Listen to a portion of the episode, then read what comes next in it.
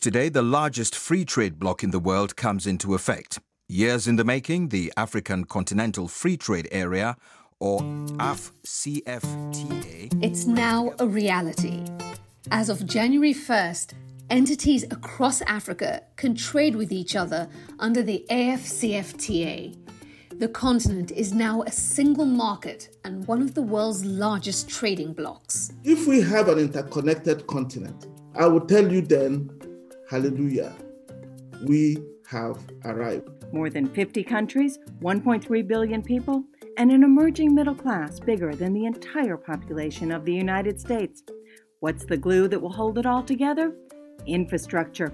And if there's one thing propelling Africa forward, yep, you guessed it, it's infrastructure. When you electrify a village, not only uh, kids can study in the evening, but you see entrepreneurs starting to develop businesses and life of people just get transformed infrastructure has such a big impact. Hi, I'm Carol Pineau, a journalist and filmmaker with more than two decades' experience covering Africa. I'm excited to introduce you to Africa Forward, a new podcast from Africa 50 and FP Studios. And I'm Isha Sesay. I've covered Africa for years as an anchor and a correspondent for CNN. In each episode, we'll do a deep dive into projects that offer the greatest hope for transformational change. Infrastructure can seem impersonal, just a pile of concrete, steel, or cables.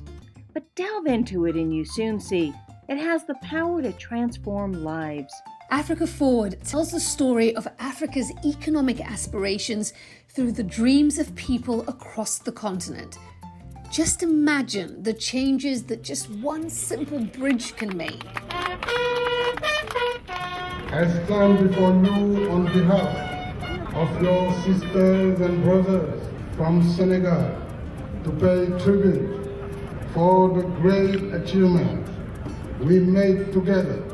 Or an internet connection. We've got one customer who, as a relative in the US, films wedding videos and then he sends them to our customer in Kenya. So you, you've effectively become a video editing bureau. Now multiply that across 1.3 billion people. We'll hear analysis from some of Africa's top leaders in business and government who are building a future where Africa can proudly stand on its own. The continent is full of energy resources. We have huge capacities of gas, hydro, solar, you name it, and the continent has it. I think the next question is how do you attract the right kind of investment? You need bankable projects.